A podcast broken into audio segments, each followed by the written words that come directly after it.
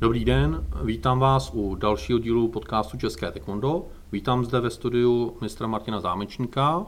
Dobrý den, vítám taky všechny posluchače, diváky. Martine, my jsme si minule povídali o tulech, o sestavách, jako v tom historickém kontextu, nebo spíše v historickém kontextu jejich vzniků. A dnešní téma máme korejští gigolové a vhodnější praotec. Takové hodně, hodně zajímavé téma, respektive hodně zajímavý název. Pojďme si něco říct, o čem si dneska budeme povídat.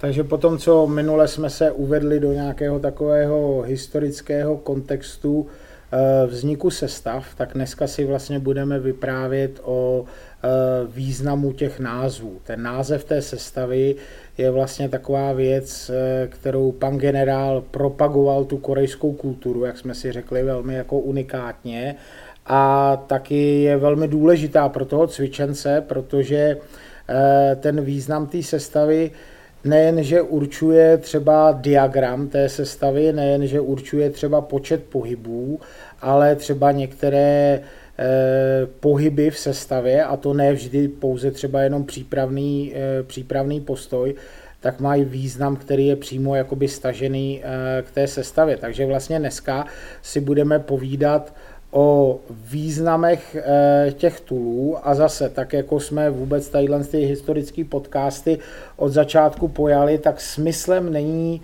jakoby eh, tady prezentovat význam 24 eh, sestav, nebo respektive, jak jsme si minule vysvětlili, třeba 26 ITF sestav, ale spíš se podívat na nějaké takové zase neporozumění, nebo nějaké takové specifické věci, které ukazují eh, na eh, nějaké výjimečnosti té korejské kultury, které třeba často jsou špatně interpretovány, anebo právě souvislosti zase k tomu korejskému nějakému naturelu a jejich osobnímu pohledu na dějiny, tak nejsou, nejsou vlastně jako interpretovány s nějakým nadhledem. Mhm. Dobře, a když jsme se minule bavili o, o tom pořadí vzniku sestav, tak to opravdu neodpovídalo tomu dnešnímu pořadí, jako, jaké známe ve, ve vztahu k technickým stupňům, ale e, můžeme najít nějakou symboliku v tom současném pořadí, to znamená sestavy Cunzi, Tangun, Dozan a tak dále, jestli tam vidíš nějakou symboliku, nebo proč vlastně to pořadí je takovéhle. Pan generál byl pro mě jeden z největších systematizátorů jako v bojových uměních, takže e, určitě je i hlubší systém e, za tím, jak jsou ty názvy uspořádány. Tak nejen to, že pan generál vlastně jako náhodně vybíral nějaké významné události nebo významné osobnosti, takový ty role model, jako e, proto, aby na nich mohl ukázat třeba ty zásady taekwondo, ale můžeme spatřit i v, tě, v tom dnešním systému těch 24 ITF Changhon e, sestav i určitý systém. Takže první sestava je Chonji. Chonji e, znamená vznik světa jo, v tom východní, ve východní mytologii, v její chápání, to, že se vlastně nebesa a země spojily a ten svět e, nás jakoby obklopuje, jo, tak to je vznik, vlastně vznik e, jakoby života, světa a proto to je první sestava. E, mimochodem Korejec, a dneska si vysvětlíme i některé vlastně takové věci z korejské kultury, který Eh, s ohledem na naši jako západní kulturu jsou často nepochopeny nebo lidi je neznají. Jo. Eh, Korejec by řekl, že čonji se cvičí do všech pěti stran, protože těch pět stran nás prostě obklopuje. Pro ně je to stejně tak, jako je třeba pět prvků, ale já pevně věřím, že kvůli tomu třeba máme i pět zásad nebo pět vět slibů, pět činností, které zocelují uh, ducha i těla najednou, tak prostě Korec to má všechno na, uh, navázaný takhle na těch pět prvků, jo, má pět základních barev, má pět ochranných božstev, jo, a tak jako my chápeme jako dopředu, dozadu, doleva, doprava, nebo sever, východ, západ, jich, tak pro toho východoazijského člověka, nejen jakoby pro Korejce, ale obecně jako pro Číňana, pro Korejce, pro Japonce, tak je ještě prostředek, jako ta pátá a nejdůležitější strana.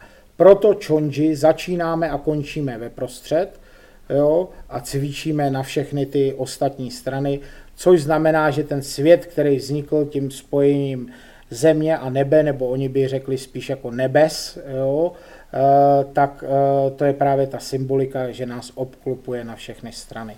Co bylo pro pana generála jako pro Korejce ta druhá nejdůležitější věc? Korea samozřejmě.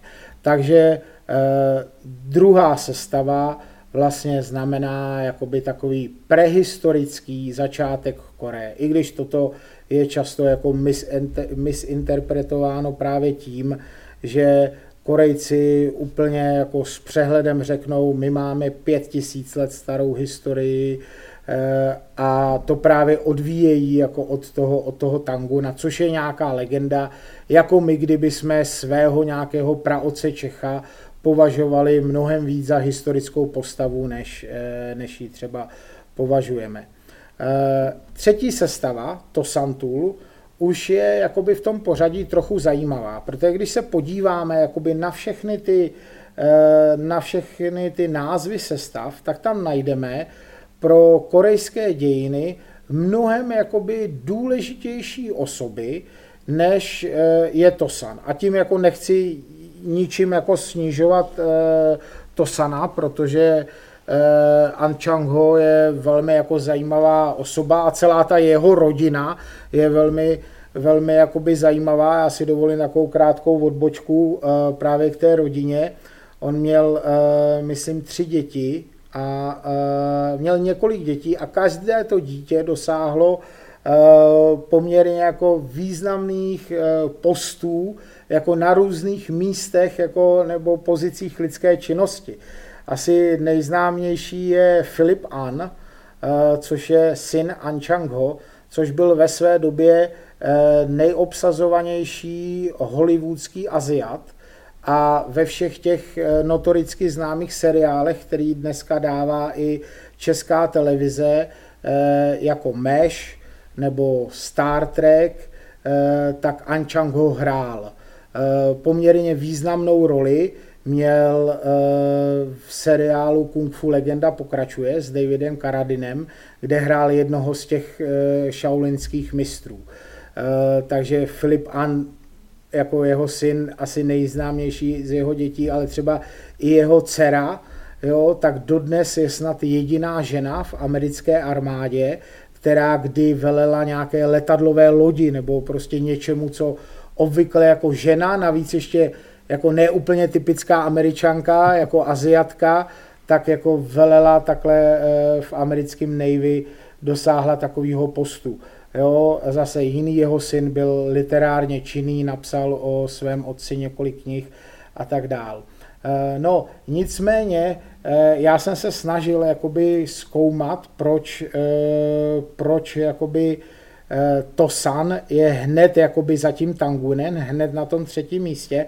A narazil jsem na několik jakoby zajímavých faktů, eh, který si myslím, že mohli třeba pana generála, eh, pana generála nějakým způsobem oslovit, jo, a proto, proto ten vlastně tohoto Sana dal hned vlastně za toho prvního korejského krále, protože němu možná mohl cítit nějaký jakoby bližší vztah. Jeden z těch nejzajímavějších faktů, který na to ukazuje, je, že oba dva si vybrali vlastně stejné datum narození. To jsem se jako nepřeřekl, to uh, jsem řekl umyslně, že si vybrali datum narození, protože oni se uh, narodili v době, kdy ještě Korea používala starý kalendář a potom, když přešli uh, na, na náš vlastně kalendář, jo, západní kalendář, stejně jako my jsme to udělali stovky let předtím z gregoriánského na juliánský a tak oni vlastně tadyhle ten přechod na ten moderní kalendář udělali později,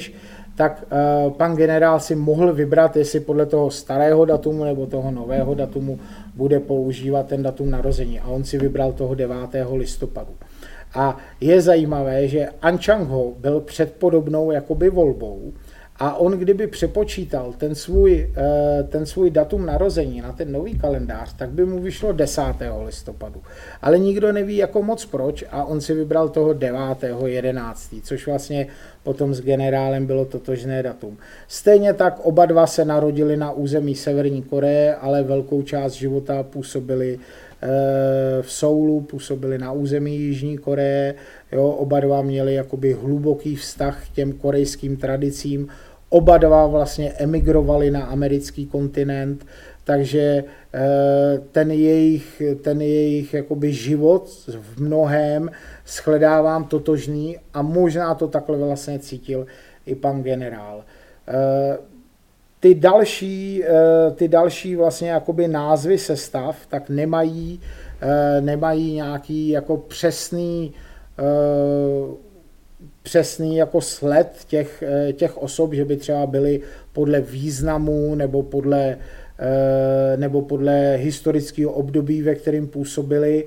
Asi jako samozřejmě eh, nejvýznamnější postavy těch korejských dějin, jako král třeba Sejong, což je třeba náš nějaký Karel IV., jo, jako třeba král Kwange, Eh, který vlastně jako jediný kromě Sejonga měl tu přezdívku Devang jako velký král, to byly jenom dva lidi jako v korejských dějinách, Kwange a Sejong, ale třeba i významná jako revoluce, která je dodnes jako velmi živá, jo, což je Samil, jo, kdy nedávno jsme oslavili vlastně 100 let eh, od, eh, od, toho, od této jedinečné jako revoluce celokorejské proti Japoncům a taky u té příležitosti.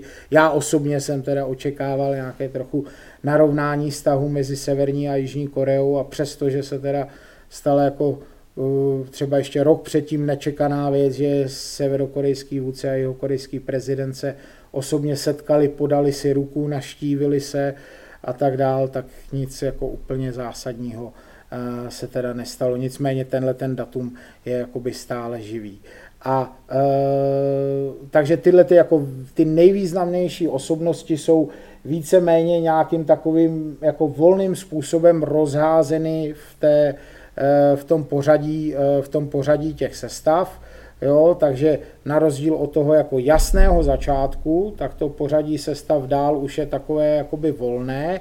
Nicméně ta poslední 24. sestava, tak jak vlastně pan generál jakoby vysvětloval, že 24 jako 24 hodin, jako jeden celek, jako třeba bráno jako jeden život, konkrétně jeho život a to dílo, které chce, aby eh, po něm zůstalo, po tom jeho životě by byl ten Changhon systém těch sestav, těch 24 sestav, jo, tak je právě jako symbolicky ukončená zase sestavu, která se jmenuje Tongil, což znamená sjednocení, eh, nejenom jako sjednocení celého toho systému, ale vlastně i sjednocení jakoby všech těch technik toho fyzického tréninku eh, v taekwondo, ale i třeba toho, že ten člověk, který vlastně ten tongil jako odprezentuje na těch zkouškách, tak se stává mistrem, na těch náramenicích mu přibývá ta červená barva, jeho úkolem už vlastně není učit jenom ten, ten dovršený systém toho fyzického cvičení, ale právě jakoby ten, eh, tu eh, duševní stránku toho taekwonda. Takže ano, stručně řečeno, je tam nějaká symbolika, proč je třeba Chonji první, proč je Tangun druhý, proč je Tongil poslední, ale eh, úplně jako nemůžeme vidět eh, systém, eh, systém v tom pořadí. Určitě zajímavý náhled na historii. Já třeba tam vidím i pokračování jako v těch úvodních sestavách třeba se, stav, se sestavou Voňo, protože to je asi pro Koreu a vůbec pro východní Asii taky významné vůbec buddhismus, takže hm, v tomhle tom řekněme, pořadí nějakých dějin nebo nějaké důležitosti, tak tam můžeme zařadit asi ten monotul. Pak už je to trošku možná z našeho pohledu A potom na třeba následuje, protože potom buddhismu zase ovlivnilo tu korejskou historii hrozně moc konfuciánství, tak následují vlastně ty dva e, neokonfuciánci nejvýznamnější pro Koreu, což je Julgok a Tege. Jo? Takže i v tomhle tak to. můžeme jako vidět nějaký třeba pořadí. Když jsme se bavili o názvu toho, toho podcastu, tak eh, ty si říkal, že nebo jedním z názvů je korejští gigolové. Kam si tohle to můžeme zařadit, protože to je takový hodně kontroverzní a možná ne, ne pro všechny posluchače věkově, ale pojďme si k tomu něco říct. Odkaz na korejské gigoly je je velmi živý ve všech diskuzích, kde eh, lidi s nějakým eh, historickým náhledem eh, probírají hvarangy. Protože je paradoxní, že ITF jako celek a pan generál dnes bývá někdy spojován s, nějakou, s nějakým komunismem, s nějakým přesvědčením třeba který, díky kterému vlastně dostal to, to taekwondo do toho eh, socialistického světa, do těch socialistických zemí vlastně za tou oponou, ale právě to, že eh, Hvarang byla první sestava, jo, tak nejenom jako ta sestava UNAM, kterou jsem vysvětloval minule, která se jmenuje přímo po jeho korejském prezidentovi nebo jmenovala, tak ale i, ten, uh, i to, že prostě první sestava, kterou pan generál vytvořil v roce 1955, uh, eh, tak se jmenuje Hvarang, tak je přímo jako poplatný těm tendencím uh, toho jihokorejského režimu. Protože to, co my jsme si prožili někdy třeba v nějakém 19. století, nějaké jako národní obrození jo, a nějaké takovéhle jakoby národní tendence, tak uh, vlastně to samé si Korejci uh, prožili po válce, protože oni byli dlouho okupováni několik desítek let tím Japonce, Japonskem, vlastně čtyři desítky let, ale uh, už jako předtím byli pod nějakým vlivem jako těch, těch ostatních mocností kolem sebe. A e, vyvolalo to takový jako to jejich osvobození, nějaký takovou přirozenou, jakoby historicky odůvodněnou vlnu Eh, takového jako cítění, jakým způsobem jako v těch lidech zbudit nějakou jako národní hrdost a vydloubat z těch dějin nějaký takový momenty, na který ty Korejci by mohli být e, velmi hrdí. A je zajímavý, že pan generál cituje v encyklopedii vlastně tři historiky, Eh, ty historici jsou Anja San, Lee Sung Kun a Shin Cheho. A všichni tři to jsou historici vlastně z tohohle období, který eh, z období toho 20. století a většinou jakoby po, tý, eh, po, tý, po tom korejském osvobození. A to jsou Korejci, kteří jsou jakoby silně, ta jejich historiografie je nacionálně laděná. Jo, speciálně Lee Sung Kun, když se bavíme, eh, když se bavíme o Hvaranzích, tak to byl člověk, který eh, jednak teda během období japonské okupace tak prokazatelně kolaboroval s Japonskem, eh, ale po, díky jeho politických schopnostech, tak se po druhé světové válce dostal do vedoucích funkcí v Jižní Koreji. Eh, dokonce krátce byl i ministrem školství. A to byl člověk, který jakoby eh, propagoval ty hvarangy, které jako, kteří do té doby nebyli, eh, nebyli v té korejské kultuře tak jakoby známý nebo začleněný. Jo, využíval třeba za korejský války motivace těch jeho korejských vojáků právě těma příběhama, příběhama těch hvarangů. Jo, a propagoval jako tuhle tu část té kultury. V té době dokonce eh, po osvobození, po druhé světové válce, tak eh, jeho korejská vláda zřídila nějakou speciální komisi, něco jako eh, komise pro, pro obnovu národního, eh, národní odvahy, nebo prostě nějakým takovýmhle způsobem bychom to mohli přeložit. A to byla komise, která měla za úkol jako vyhledávat tyhle ty historické okamžiky. Jo? A v té době ty hvarangové se prostě e, se poznesly nad jiný části jakoby korejských dějin trochu uměle a začalo se, e, začalo se prostě vyprávět jako a zdůrazňovat právě Eh, ty, ty legendy, kterých moc jako nebylo, ono taky dneska když hledáte jako nějaký historický podklady o Hvarangovi, tak najdete právě z tohohle období o Hvaranzích obsaný jakoby příběhy. Jo? Dokonce tady je zase jako velká paralela s naším nějakým, z naší historií, kdy my jsme měli nějaký, e, nějaký jako rukopisy, bitvu o rukopisy, jo, zelenohorský, královéhorský a e, ve chvíli, kdy odvážný pan Masaryk, profesor Masaryk řekl prostě tohleto budou jako historický falza, po tom, co čtyři pětiny jako národních umělců se inspirovalo rukopisy a dneska, když se podíváme na sochy na Vyšehradu a tak dál, jo, byt, jeden z největších českých obrazů, jo, pobytí Prusíků pod hrubou skálou, tak to jsou všechno jakoby uměle vytvořené legendy v těch rukopisech. Tak jako obdobná historie se opakovala na druhé straně země kole v Koreji, kdy jeden tady z těch eh, trochu nacionálně laděných historiků objevil na půdě, eh, to zní jako trochu Zimmermanovsky, ale je to tak, objevil na půdě rukopisy Hvarang Sagi, jo, eh, což jako v historických textech bylo jako napsáno, že někdy nějaké Hvarang Sagi jako byly napsány, jo, nějaké dějiny Hvarangů, jo, a on je objevil někdy jako v tom 20. století, zrovna tady jako v té době, po, po té druhé světové válce, a ta korejská veřejnost to prostě úplně jako s aplauzem přivítala, že konečně jako máme ty hrdinný příběhy. Jo, a už jako některý lidi to začali, začali trochu spochybňovat. Problém byl, že ten samý člověk jako na nějaký jiný půdě asi o dva roky e, později našel pokračování těch Varangsagy, tak to už bylo to jako... vypadá jako velmi věrohodně. to už bylo... Měl štěstí na půdy. Méně a méně jako věrohodné.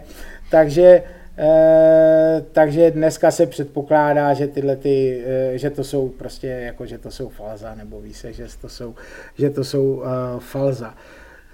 Nicméně e, o Varangzích se e, jako poprvé, e, poprvé jako z, e, zmiňuje, e, zmiňují jakoby v knize nebo ve významné knize Sam, eh, Sanguk Sagi, což jsou od korejského autora Kim Puk Shika.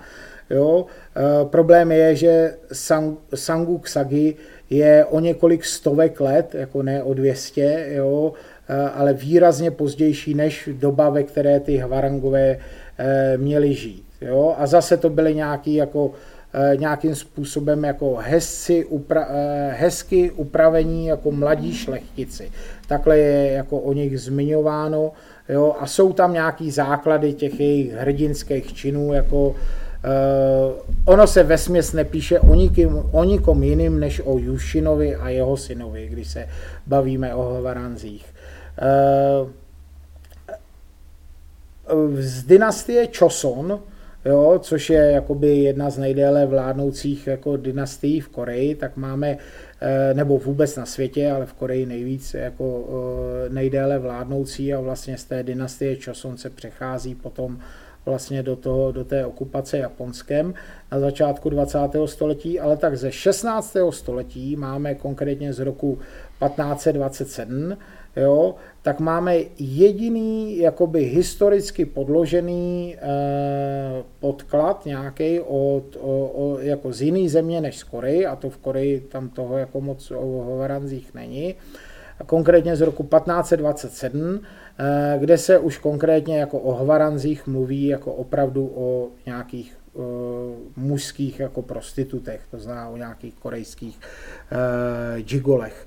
Uh, takže ta, eh, ta skutečná jako historická pravda je dneska schována za hroznou vrstvou toho korejského nacionalismu jo, a za nějakým jako až zlidověním legend, legend o, o Hvaranzích. Pro mě to je jako téměř na úrovni toho, jako kdyby se e, nějaká sestava českého bojového umění jmenovala Blaničtí rytíři nebo něco podobného. Jo?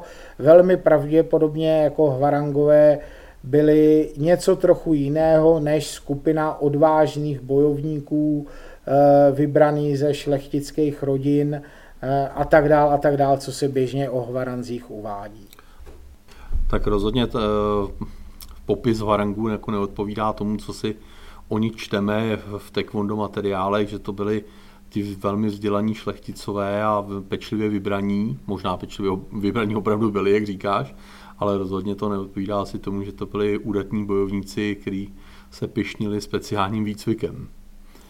No, možná nějaký speciální výcvik byl, eh, měli. Já tady jako nechci nikoho, nikoho urazit, ale eh, v kontextu na Thailandstu mis interpretaci Hvarangů je i zajímavým faktem, který jsem nedávno někde objevil, že mimochodem název Hvarang je nejčastěji vybraný název pro taekwondo školu. Tak až budete, až budete vybírat, eh, vybírat název pro taekwondo školu, zkuste se seznámit detailně s tím historickým pozadím, protože mm, myslím si, že eh, často, eh, často bychom vybrali jako zajímavé a vhodnější jména, které se týkají těch korejských dějin a nebyly třeba poplatné díky té své době, kdy jakoby vznikly ať jeho korejskému nebo třeba trochu severokorejskému režimu. Hmm. Dobře, a pojďme k té druhé části názvu dnešního podcastu. Kdo je, nebo proč je mm, vhodnější pravotec? Kdo by měl být tím vhodnějším? Jo, jo. Uh, tak zase to je výsledek nějakého toho období po korejské válce, uh, kdy prostě ty Korejci hloubali v těch svých dějinách a hledali, uh, hledali ten, mm, ty, ty kořeny těch korejských dějin a jak si jako ospravedlnit tu svoji vlastní jako samostatnost nebo svébytnost vlastně v sousedství těch té obrovské Číny, mocného Japonska, ale i třeba mocného Ruska a tak dál.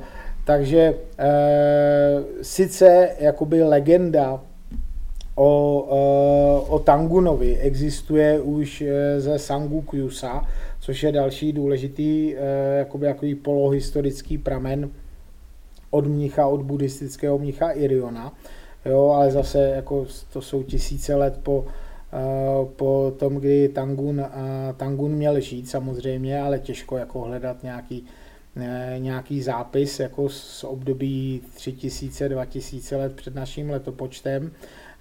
Nicméně v těch korejských dějinách, až vlastně do nějaké té moderní doby, byla minimálně tak stejně populární legenda o Kidžovi, což měl být jakoby nějaký, řekněme, šlechtic nebo možná jako obchodník. Představme si třeba zase na nějakou paralelu na české dějiny eh, nějaký mocný franský kupec Sámo, jo, který měl pocházet z prostředí eh, snad i čínského císařského dvora, který prostě zavítal do Koreji a nějakým způsobem eh, jako založil nějaký první územní celek na, na tom území dnešní, dnešního korejského poloostrova.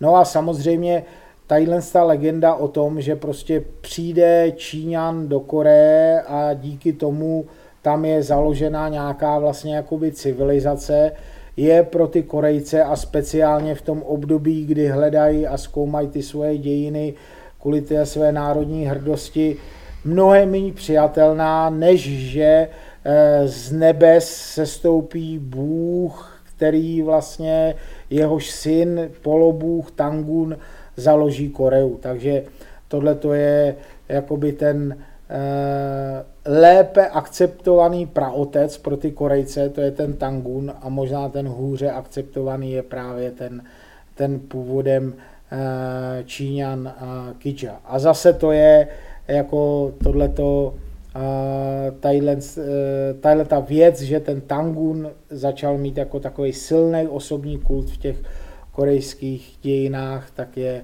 především práce jednoho z těch historiků, kterého taky pan generál cituje, to je Shin Che-ho, což je vlastně otec všech těch nacionalistických eh, korejských historiků, který má dokonce i svůj vlastní titul Deže, něco jako velký učitel, jo, který napsal legendární korejské dílo Chosan Sangosa, kde Korejci vlastně hrajou úplně nejdůležitější roli v historii celého světa. A ten Tangun tam hraje nemalou, nemalou úlohu, na rozdíl od toho, na rozdíl od toho Kiji. Tak um, už jsme se spolu bavili v minulých jako, těch podcastech, že uh, korejský nacionalismus v tom, v tom období po druhé světové válce především jako nabíral na obrátkách a bylo, bylo potřeba vykopat ty správné hrdiny a, a případně samozřejmě zveličit. My tu naší českou historii taky máme v tomhle tom, pak jsme to do, dotáhli i na, u některých osobností národního obrození na tituly pak eh, zrádce národa a podobně. Takže něco podobného proběhlo i v Koreji. Eh, když se bavíme o sestavách, o jejich významu, tak eh, často tam se míhají buď skutečná jména, někdy jsou to přezdívky, někdy jsou to nějaká literární jména, jména, co by přijatý jako učenci a tak dále. Jestli k tomu můžeš, Martin, něco říci? To je určitě důležité zvýraznit, protože my často vnímáme, že ten název toho tulu je e, jméno toho člověka anebo jeho nějaká přezdívka. Ale zase ta korejská kultura je v tomhle pro nás jakoby možná jako těžko uchopitelná nebo nesrozumitelná, protože ten Korejec může mít několik jmén. E, on se narodí s nějakým jménem, jo, vůbec jako přístup těch Korejců k těm jménům, já si myslím, že oni jsou jako, že hrajou celosvětový prim v tom, že mají nejmenší pestrost těch rodinných men, protože oni často jako v historii ani ty rodinná jména neměli a potom byli jako přinuceni systémem, jako běžte na úřad a nahlašte jméno, tak spoustu z nich, protože jako Kimové hráli, klan Kimů hrál důležitou úlohu eh, v korejské historii, Hezké jméno je třeba Hwang, protože to znamená jako zlato, jako barvu zlata, jo, potom třeba Pak nebo Ri, jo, ale o moc víc těch korejských rodinných jmen už nemáme, jo, takže oni měli jako zajímavý přístup i k tomu, i k tomu rodinnému jménu, jo, nicméně oni se teda narodili s nějakým jménem, ale ve chvíli, kdy začali být nějakým způsobem politicky činný nebo literárně činný, tak oni si dali e, nějakou přezdívku, jo, takže e, nebo, nebo začali používat jakoby literární jméno, jo, takže třeba e, An Chang-ho není jméno, ze kterým se An Chang-ho narodil, když jsme se bavili o Tosanovi. Jo, on se narodil jako An Chi Sam, to sam jako tři, což znamená vlastně, že to byl jako třetí syn Ana. Jo? Mm-hmm. Takže Anči sám se narodil. Ve chvíli, kdy začal být politicky činný, tak uh, si dal jméno An Chang Ho. Uh, potom, když už jel do té Ameriky a začal být známější a známější, tak on jel kolem Havaje, viděl tam nějakou tu sopku, kterou mimochodem, když jako měřili, tak zjistili, že to je největší hora na světě, protože když ji měřili jako od základu, tak je větší než Mount Everest nepamatuju si, jak se jmenuje.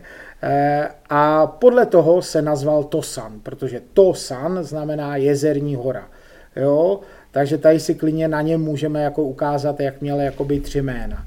Nicméně ještě hlouběji v historii to, eh, to bylo ještě složitější, protože ve chvíli, když ten člověk vstoupil třeba do nějakého buddhistického kláštera nebo třeba do nějakého konfuciánského suvonu, tak dostal svoje jakoby mnižské jméno. Takže třeba Von Hyo je, e, není ani jeho jméno, ani nějaké literární jméno, ale je vlastně jeho buddhistické jméno.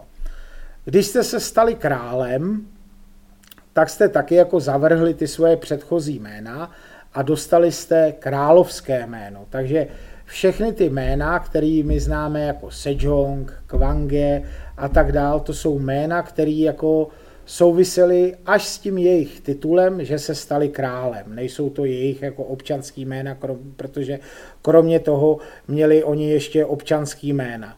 A e, často je zajímavý, že, ta, e, že, ta, že když měli takovýhle jako třeba královský jméno, tak to královský jméno bylo třeba jako na dva řádky. Jo, stejně tak jako my jsme měli nějaký královský tituly, prostě vládl tomu, tomu, tomu a tomu, tomu odpovídaly i ty korejský jména těch králů. Ale pan generál vždycky vybral jako jenom tu nejvýznamnější část toho jména třeba pro ten název, název toho tulu. Což je štěstí, že to by se třeba takový Kvangeto Hwang jako velmi blbě eh, křičelo na závěr. Zrovna Kvangeto Hwang je, eh, je jméno, jako který má asi 8 nebo 10 slov, ale v tuhle chvíli nemá cenu to tady prezentovat. Ale i Kvangeto Hwang je jako dost, dost dlouhé samo o sobě, přestože to je třeba jako třetina toho jeho královského jména. A, eh, no a když jste byli ještě takhle jako významným králem, ale nejenom králem, ale třeba i významným generálem, jo, a umřeli jste, tak jste dostali ještě posmrtné jméno, jo, což je zase z příkladu těch, eh, těch tulů, je Čumu, je Čumu je posmrtné jméno Risunšina, jo, eh, který jako za života, za jeho života mu nikdo Čumu neřekl, jo, mm. to mhm. prostě protože to byla významná osobnost, tak prostě vybrali to jméno jako po jeho smrti, aby ještě jako víc zdůraznili tu, ten jeho význam a ty jeho činy. Takže eh, často, eh, často je jako zajímavý studovat vlastně eh, podle čeho se ten, podle čeho se ten význam sestavy nebo název sestavy jmenuje. Jo. Zatímco ty, ty jména, se kterým se ten člověk jakoby narodil, nebo to královské jméno nemusí mít úplně vždycky jakoby jasný význam, jo, tak když si ten člověk dal nějakou tu přezdívku, tak to mělo nějaký jako konkrétní jasný důvod, který odkazoval na třeba jeho charakter nebo na něco, prostě třeba ten, ten, ten Tosan, když jsme říkali, že to je jako jezerní hora, on se cítil jako, že, že ční jako mezi, tou, eh, mezi těmi ostatními Korejci právě tím, že jako bojuje za tu korejskou, eh, za tu korejskou jako svobodu, jo, a často se právě cítil jako v tom marném boji proti těm Japoncům eh, jako taková prostě jako ojedinělá hora. Jo, proto zvolil tadyhle ten, ten název. Mm-hmm. Děkuji za vysvětlení a poslední asi věcí toho dnešního našeho rozhovoru. Eh, v Tulech eh, samozřejmě jako se u každé osobnosti nebo u většiny osobností objevuje číslovka. Ať už je to stažené k věku úmrtí nebo k době třeba k době trvání vlády nebo nástupu na trůn, vysy jmenovaný Kwange a tak dále ale my jsme se eh, spolu bavili o tom, že mm, vlastně počítání věku eh, v té východoazijské kultuře a především v Koreji je trošku specifické. Jestli můžeš tohle vysvětlit našim posluchačům. Tak určitě. Eh, částečně se to vlastně týká k těm tulům, takže je to tady na místě, protože třeba ten Čungunův věk bývá často jakoby špatně chápán, že pan generál někde udělal jakoby nějakou chybu. Jo. Nicméně tohle je důležitá věc e, obecně jako ke korejské kultuře, kterou bychom zase, jak jsme tady narazili třeba na těch pět stran nebo na ty korejské jména, tak která je často jakoby špatně pochopená, jakým způsobem se v Koreji, e, v Koreji počítá věk. A e, v Koreji, když se člověk narodí, tak je mu jeden rok.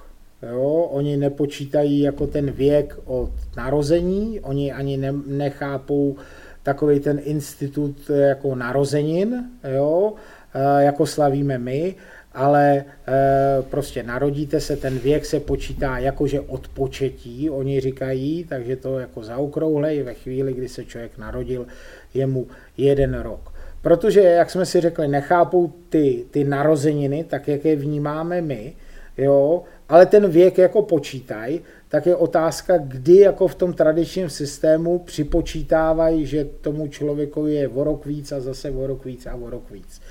A počítají tak na nový rok. Jo, což ale jako asi, asi chápeme, že jako náš nový rok není stejný jako lunární nový rok, který je, který je v Koreji. Lunární nový rok navíc od našeho nového roku je ještě pohyblivý svátek, takže každý rok je to, každý rok je to jinak. E, takže ve chvíli, e, kdy je jako nejbližší nový lunární rok, tak tomu narozenému dítěti už jsou dva roky. To znamená, když se třeba narodíte 7. února a lunární nový rok, často říkáme čínský nový rok a v Koreji řeknou azijský nový rok, jo, e, tak když druhý den jo, bude e, azijský nový rok, lunární nový rok, tak vám už budou dva roky. Nebudou vám dva dny, ale budou vám v tom korejském chápání jako dva roky. Jo? Takže, když se bavíte s Korejcem, Korejci třeba tady v Evropě, kteří žijou, tak jsou zvyklí na to naše počítání toho věku. Ale v Korec v Ázii je úplně běžný, že když, vám, když se ho zeptáte, kolik mu je, tak on vám sdělí nějakou číslovku, ale ta číslovka je v tomhletom korejském počítání. To znamená, téměř jistě eh, je mu o rok méně, ale může se stát, že je mu o dva méně. Záleží, kdy se ho ptáte a kdy je, kdy je korejský nový rok. Jo, takže tolik vlastně k tomu, eh, k tomu počítání korejského věku. Když jsme zmiňovali Cimmermany, tak mi to připomíná, eh, je důležité hlaváčku mezi podezřelé vné zmatek, tak to, to doufám přispělo k tomu, aby jsme měli větší, větší náhled na to, jak eh, Korejci především a Aziaté počítají eh, věk. Martine, děkuji za dnešní krásné a obohacující vyprávění a budu se těšit příště. Také děkuji, těším se na příště. Naschánou.